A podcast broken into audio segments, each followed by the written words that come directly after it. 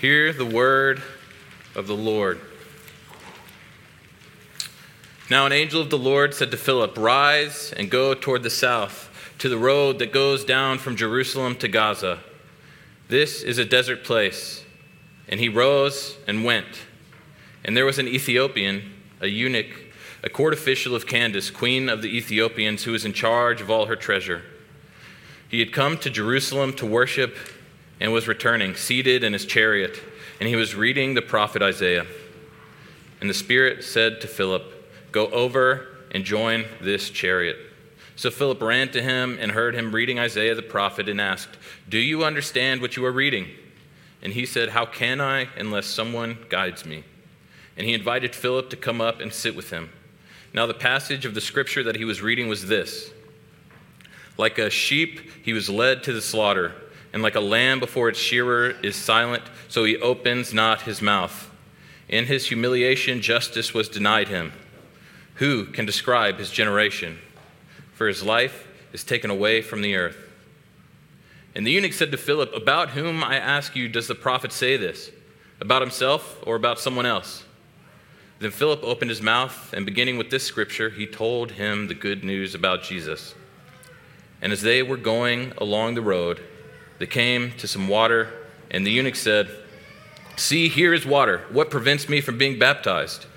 And he commanded the chariot to stop, and they both went down into the water, Philip and the eunuch, and he baptized him.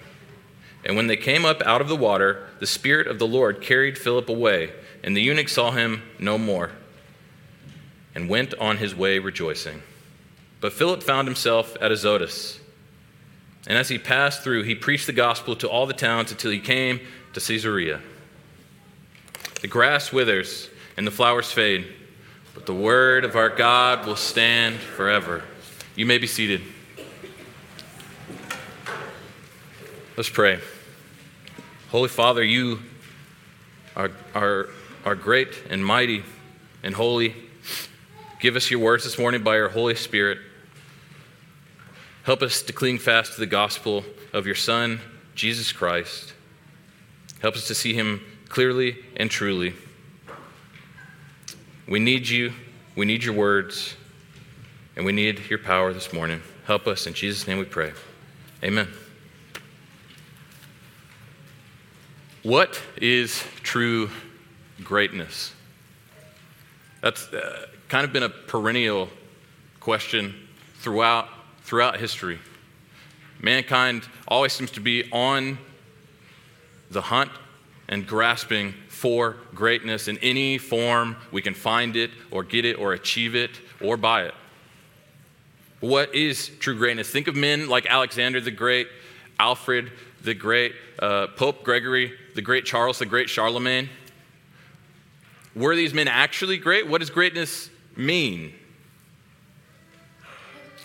I fear that many of us uh, this morning, if I asked you point blank, what is true greatness, that maybe you wouldn't have an answer, or even if you did, it would be insufficient. The problem is, I think we often settle for insufficient greatness. We don't actually understand what true greatness is. And that's what our passage is about this morning is that we misunderstand we settle for things that are lesser than greatness take uh, gandalf for example if you guys uh, have read or seen Lord of the Rings, one of my favorite scenes is, is the first one in the Fellowship of the Ring. So Gandalf is coming into the Shire. Uh, and there's all this grandeur and fanfare about it, and the hobbits uh, are in awe, and they're like, "Yes, it's Gandalf. He's here." Uh, and Gandalf is coming to, sell, uh, to, to be part of a uh, party, and part of this party is that Gandalf sets off these uh, incredible fireworks, and it scares the hobbits, but they're in awe of it. And and they, they think in that moment that they are in the presence of true greatness. They have seen something that they've never seen, it's bigger than them, and uh, it's far above their reach to do any sort of thing like this. The thing is, uh, if Gandalf, all, if all he had was fireworks, he wouldn't be great at all. Because the hobbits that were there, at least four of them, uh, went with Gandalf later uh, on, a, on an actual adventure. And when they saw Gandalf stand hold his ground in the face of Balrog, the ancient demon, and say, You shall not pass, and give his life to make sure that that statement was true, they actually saw what true greatness is. So at first they were settling for fireworks, when later they saw what true greatness truly, truly is. So, what is it then that makes men like Alexander or Alfred or Gregory or Charles great? Or what would make you great? Is the question.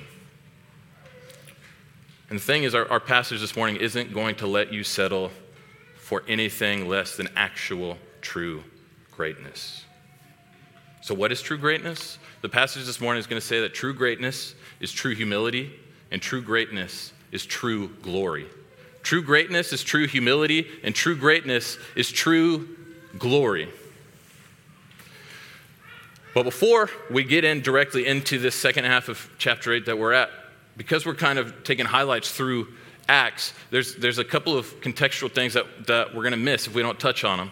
So last week, Craig preached on the formation of the, the first uh, deacons, the first diaconate, and then the stoning, the first martyr of the Christian church in Stephen. Uh, what happens after that event is that the Christians scatter.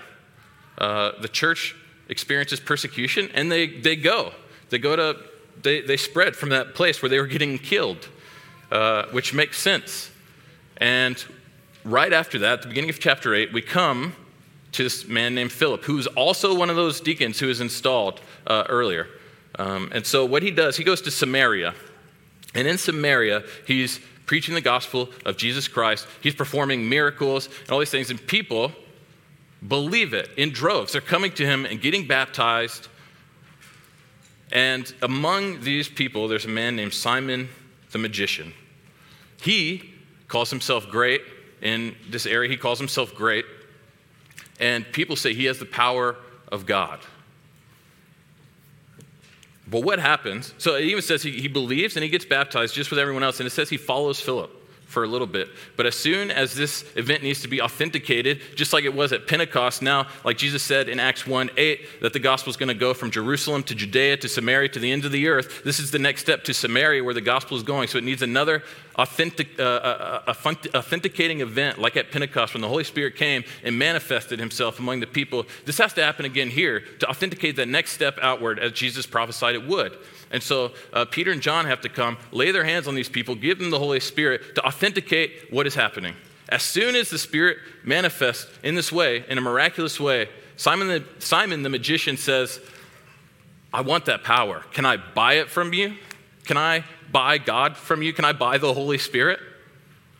Proving that his belief and his, his baptism is actually insincere. And it's important to cover all this context because what we're going to see is in chapter 8, Luke, the author of Acts, is, is going to be comparing and contrasting Simon the magician to the Ethiopian eunuch. We're going to see this contrast happen throughout the passage. And in that, he's going to be answering the question of what is true greatness. And as we come to the first part of that, uh, the answer to that question, look at verses 26 through 35 with me. Now, an angel of the Lord said to Philip, Rise and go toward the south to the road that goes down from Jerusalem to Gaza. This is a desert place. And he rose and went. And there was an Ethiopian, a eunuch, a court official of Candace, queen of the Ethiopians, who was in charge of all her treasure. He had come to Jerusalem to worship and was returning, seated in his chariot. And he was reading the prophet Isaiah. And the Spirit said to Philip, Go over and join this chariot. So Philip ran to him and heard him reading Isaiah the prophet and asked, Do you understand what you are reading? And he said, How can I unless someone guides me? And he invited Philip to come up and sit with him. Now, the passage of the scripture that he was reading was this Like a sheep, he was led to the slaughter, and like a lamb before its shearer is silent, so he opens not his mouth. In his humiliation, justice was denied him. Who can describe his generation? For his life is taken away from the earth. And the eunuch said to Philip, About whom, I ask you, does the prophet say this? About himself or about someone else? Then Philip opened his mouth, and beginning with this scripture, he told him the good news about Jesus. So, this is where we're going to see that true greatness is true humility. So, the Lord tells Philip uh, to go on a desert road leading to Gaza, and he does. And he, he comes across this Ethiopian eunuch reading Isaiah.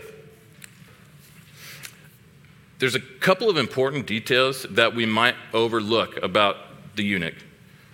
First, eunuchs serve uh, in royal courts. That's what they did, and, and uh, being made a eunuch is to castrate someone to make sure that they cannot have uh, any children. The reason for this is that there would be no temptation from that point on for that eunuch to uh, create a coup in the royal court to take over power and then have progeny of his own, a legacy of his own. They took away his temptation to overthrow the, the royal court. So that's why he's a eunuch. But because of that, he was serving in the royal courts. He was high, he was powerful. He was over all the wealth of Queen Candace of Ethiopia. All of it. It says all of her wealth. So this man was both powerful and extremely wealthy. So that's an important detail. The second really important detail is that in Deuteronomy, the law says that eunuchs cannot participate in the congregation of God. They can worship God, they can love God, but they cannot join the congregation of God. And this passage says that this eunuch is coming down from Jerusalem, from worshiping God. So we know that he's a God-fearer. Uh, he, he, he believes in the God of Abraham, Isaac, and Jacob. But in, within that sphere, he is on the complete fringes. He is on as far to the outside as you can be uh, in, the, in those people because he was not allowed in the congregation of God. So we have these two important details that he is powerful and wealthy in Ethiopia and among the, counted among the lowest among the people of God. Which I think allows us to understand what his answer is to the next question. Because Philip says, Do you understand what you're reading when he's reading Isaiah? The eunuch at this point had two options. He could have said, Don't you know who I am? How dare you belittle me by asking me such a question? I'm in charge of all the treasury of Queen Candace, and you think I don't know what I'm reading? But I think he was taught by the law of Israel, like we all ought to be, uh, as being on the fringes of the worshiping people in Israel, he was taught that his status in the world means actually nothing. And so his answer to the question is no, I, I don't, and I need help. I need help. And so Philip explains the gospel of Jesus Christ, beginning with this passage, uh, and, and explains to him who Jesus is and what he's done. And we know from the rest of the passage, the eunuch gets baptized. We know that the eunuch believed. But now let's compare the eunuch to Simon. Because here, Simon, again, who's called great, he calls himself great because we see greatness being defined in two different ways in, this, in chapter 8 already. Simon wanted worldly greatness, and that's pretty obvious.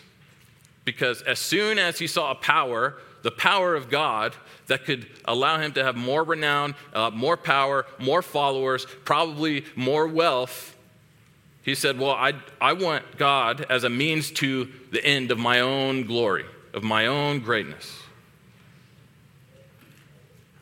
The eunuch, on the other hand, says, I have everything you could want. I'm in one of the highest positions in a royal court. I'm over all the treasure of an actual queen, of a nation. And when he's confronted with the gospel, he says, I have nothing to offer for this but I need it. So Simon defines true greatness as worldly greatness, greatness in the eyes of the world. He's settling for greatness that is false, it's an imitation. And in doing that, he misses out on the true greatness that's right before his nose, right under his nose, right before his eyes, that he sees and witnesses the manifestation of the Spirit. And he says, That's just a means to the end of my own greatness. But then we've got to take a, another step. What, how is true greatness true humility? Because we see that the eunuch is acting in humility to his answer. But then to take it a step further, he's reading the passage in Isaiah 53 about the suffering servant, about Jesus Christ who died, who, like a lamb before its shearer is silent, and who opens not his mouth, and in his humiliation justice was denied him. He's reading about true, true greatness, the truest greatest greatness, the greatest greatness is Jesus Christ. And that's what he's reading in this passage. He's reading about the only man in the world who's actually truly great.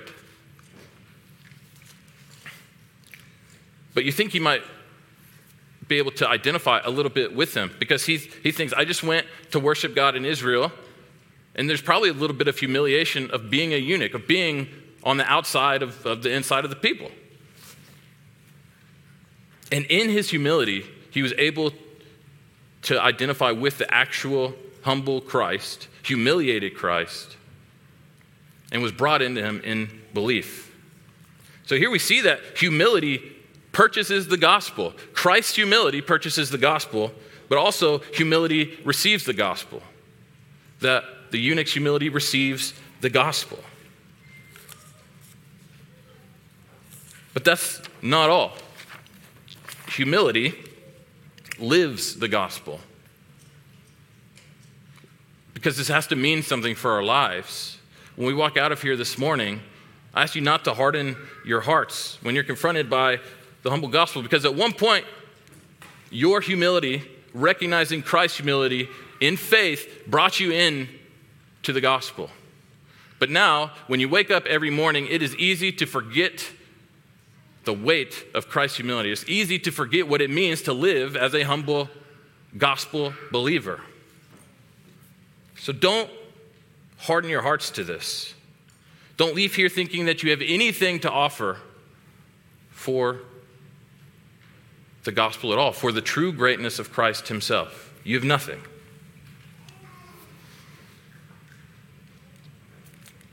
But what does it look like? It means dying to self it means humility, it means repentance.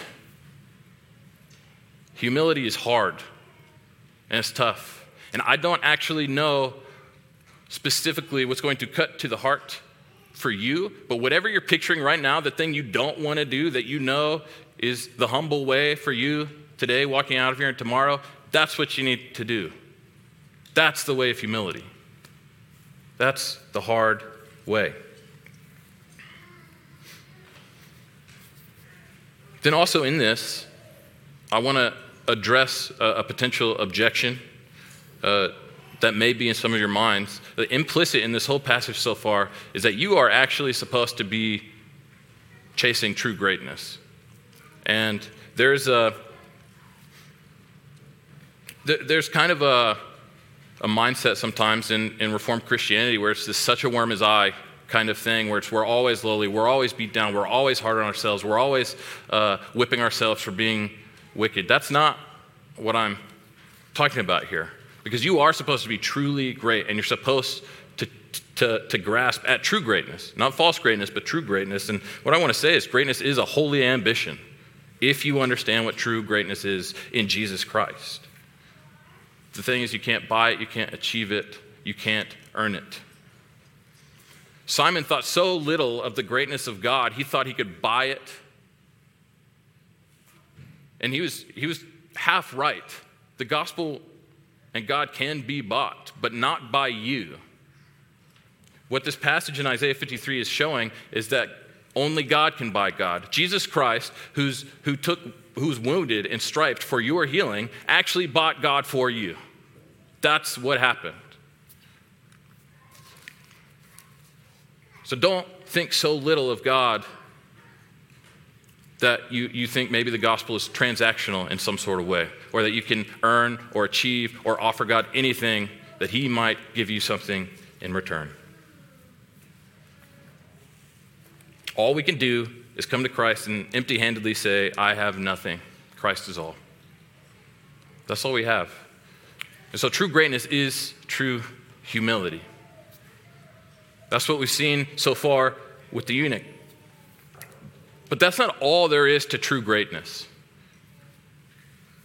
There's more. There's a, there's a second part of the answer to what is true greatness. And look at verses 36 through 40 with me to see the second part of the answer. And as they were going along the road, they came to some water, and the eunuch said, See, here's water. What prevents me from being baptized? And he commanded the chariot to stop, and they both went down into the water, Philip and the eunuch, and he baptized him. And when they came up out of the water, the Spirit of the Lord carried Philip away. And the eunuch saw him no more, and went on his way rejoicing. But Philip found himself at Azotus, and as he passed through, he preached the gospel to all the towns until he came to Caesarea. So, again, here we're going to see that true greatness is true glory. True greatness is true glory. And one of the things that stands out this the end uh, second half of this passage here we're looking at this morning is, is that we see what happens when uh, the eunuch believes. He gets baptized. This whole, this whole part is uh, couched in the baptism of the eunuch. Um, and so we know he's returning from uh, Jerusalem, worshiping, counted as being on the fringes of the people of God. And Israel says you actually are. The, is, is, uh, the law of Israel says you are on the outside, you are on the fringes. Christianity, through baptism, says you're one of us now. You are on the deepest inside. Baptism is the marker that we are now shoulder to shoulder with one another, face to face with Christ. We bear the same name, have the same position, and are all equal in Jesus Christ. This is deeply good news for the eunuch. Baptism says you are no longer on the fringes. You are the same as me. Philip is saying, You now have the same mark I have. We are the same. And because of this, the humility of the eunuch thrusts him into glory because the name that he receives is the name of Christ. He receives the greatest and most glorious name on earth, which is exceedingly more glorious than anything else we could achieve for ourselves. So he's thrust into glory because he was humble. And, lest you think I'm exaggerating, there's a passage in Isaiah 56 merely sh- three short chapters after the, the passage that we know that the eunuch was reading. And it says Philip was explaining the gospel of him, starting with the passage of uh, in Isaiah 53. And I have a hunch he ended up going to Isaiah 56 to explain to the eunuch something that pertained to him particularly.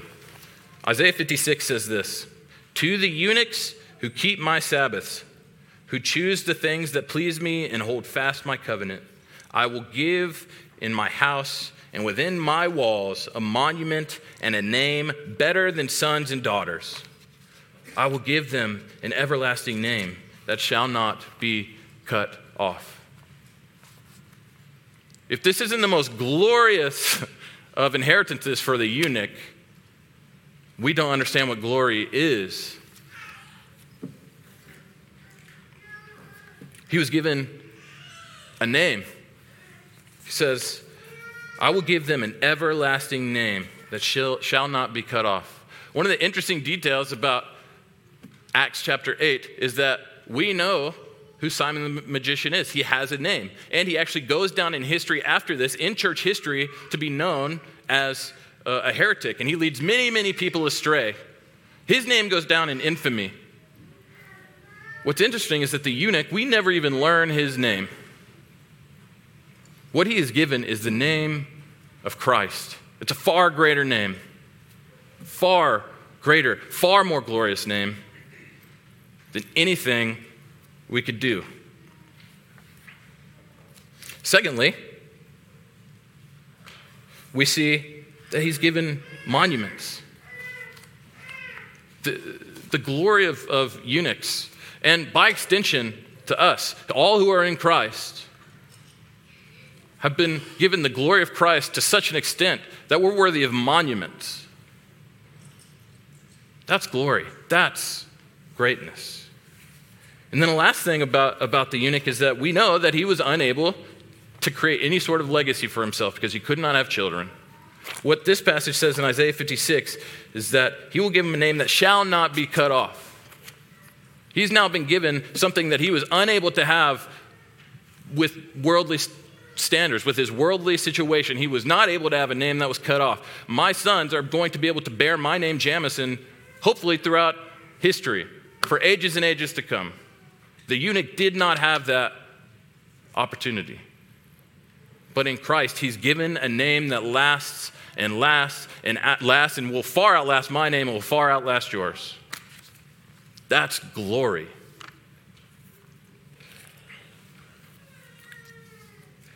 And compare it to Simon again, who counted worldly greatness to be the greatest greatness. That was all he could see. He actually ended up losing it all. He lost his name, he lost his status, he lost his wealth. For the rest of his life, he was just essentially a heretic trying to lead people away from true greatness for his own fame, for his own renown. He lost any glory he could have had. And so, what we've seen here is that in, in Jesus Christ, there is deep, deep, rich, unfathomable glory. Not only is he the suffering servant, but he's also the one who rose again to conquer death. He is the great serpent crusher. He is the one who is victorious and who conquers throughout all of history. And at the end of days, all will be his. And that's actually the glory that the eunuch and youth in Christ have been brought into.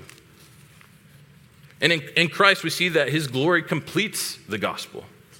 He's not only the lowly, crushed Jesus, he's the victorious, reigning Jesus, the glorious Jesus. Glory, his glory completes the gospel. And in him, glory is bestowed on you by the gospel. Glory is bestowed by the gospel. And glory lives the gospel much like humility lives the gospel, we also must manifest the glory of Christ in our lives. We, we must not go around just humble, but also we've been given a, a magnanimity, if I can use that word. Uh, we've been given a glory that far surpasses, right? Like we've been saying, anything we could accomplish on our own. We've been given a courage and a greatness right? If, if Christ is for us, who can stand against us? Being able to stand up to your own temptations, the tides of culture that want to lead you astray in any myriad of ways, the, the ability to remain faithful in the face of friends who want you to abandon Christ. All of those things happen. To stand in those moments you must be glorious.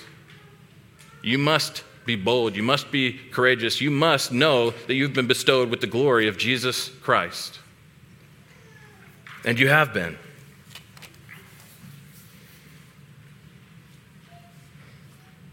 So, what is true greatness?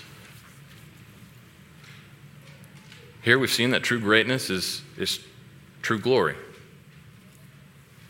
We've seen that it's true humility and it's true glory. The men listed at the beginning Alfred, Alexander, Gregory, Charles. Some of them, I think, actually were truly great in Jesus Christ. I think some of them actually found themselves to be in Jesus Christ and deserved the name of the great. I think some of them probably didn't.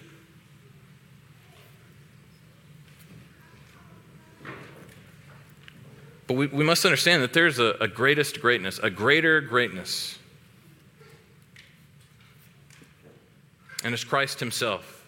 He's both the most humble and the most glorious. And as we try to live our lives out, because His greatness must be manifest in the lives of His people. So as we try to live it out in our humility, we understand our station. We understand where we've been placed in life, that He's creator, we are not. We sin, he's perfect. We have a, we have a station in life that we're given. That's humility. Therefore, it's okay to die to yourself. It's okay to repent. It's okay to be beaten up sometimes. Life will hurt. Yet, glory focuses on the name that you've been given, which is Christ, the most glorious name, which means that you've been given his authority and his power and his victory in the world. So you must also live in that.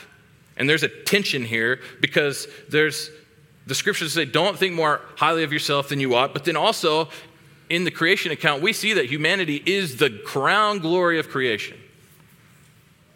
I don't necessarily have the perfect answer to deal with this tension, but it's something that we all must deal with. But we have to first start dealing with it by understanding that there is a true greatness, but the world, everything else, every temptation you will ever face is embedded with, with the lie that there is a greatness that is not Jesus Christ. Don't be tempted by that lie. Don't settle for false imitations of greatness.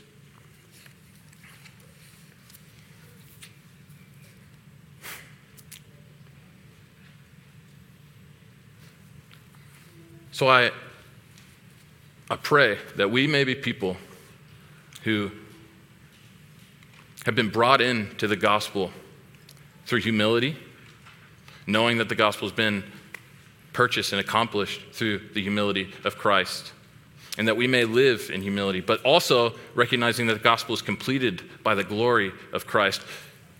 Glory is bestowed on us by the gospel and in Christ, and that glory also lives the gospel, it lives Christ in the world. That's what true greatness is. It's being brought into true greatness and then living true greatness. And may we be people who do that today, tomorrow, and to the end of our days. Let's pray.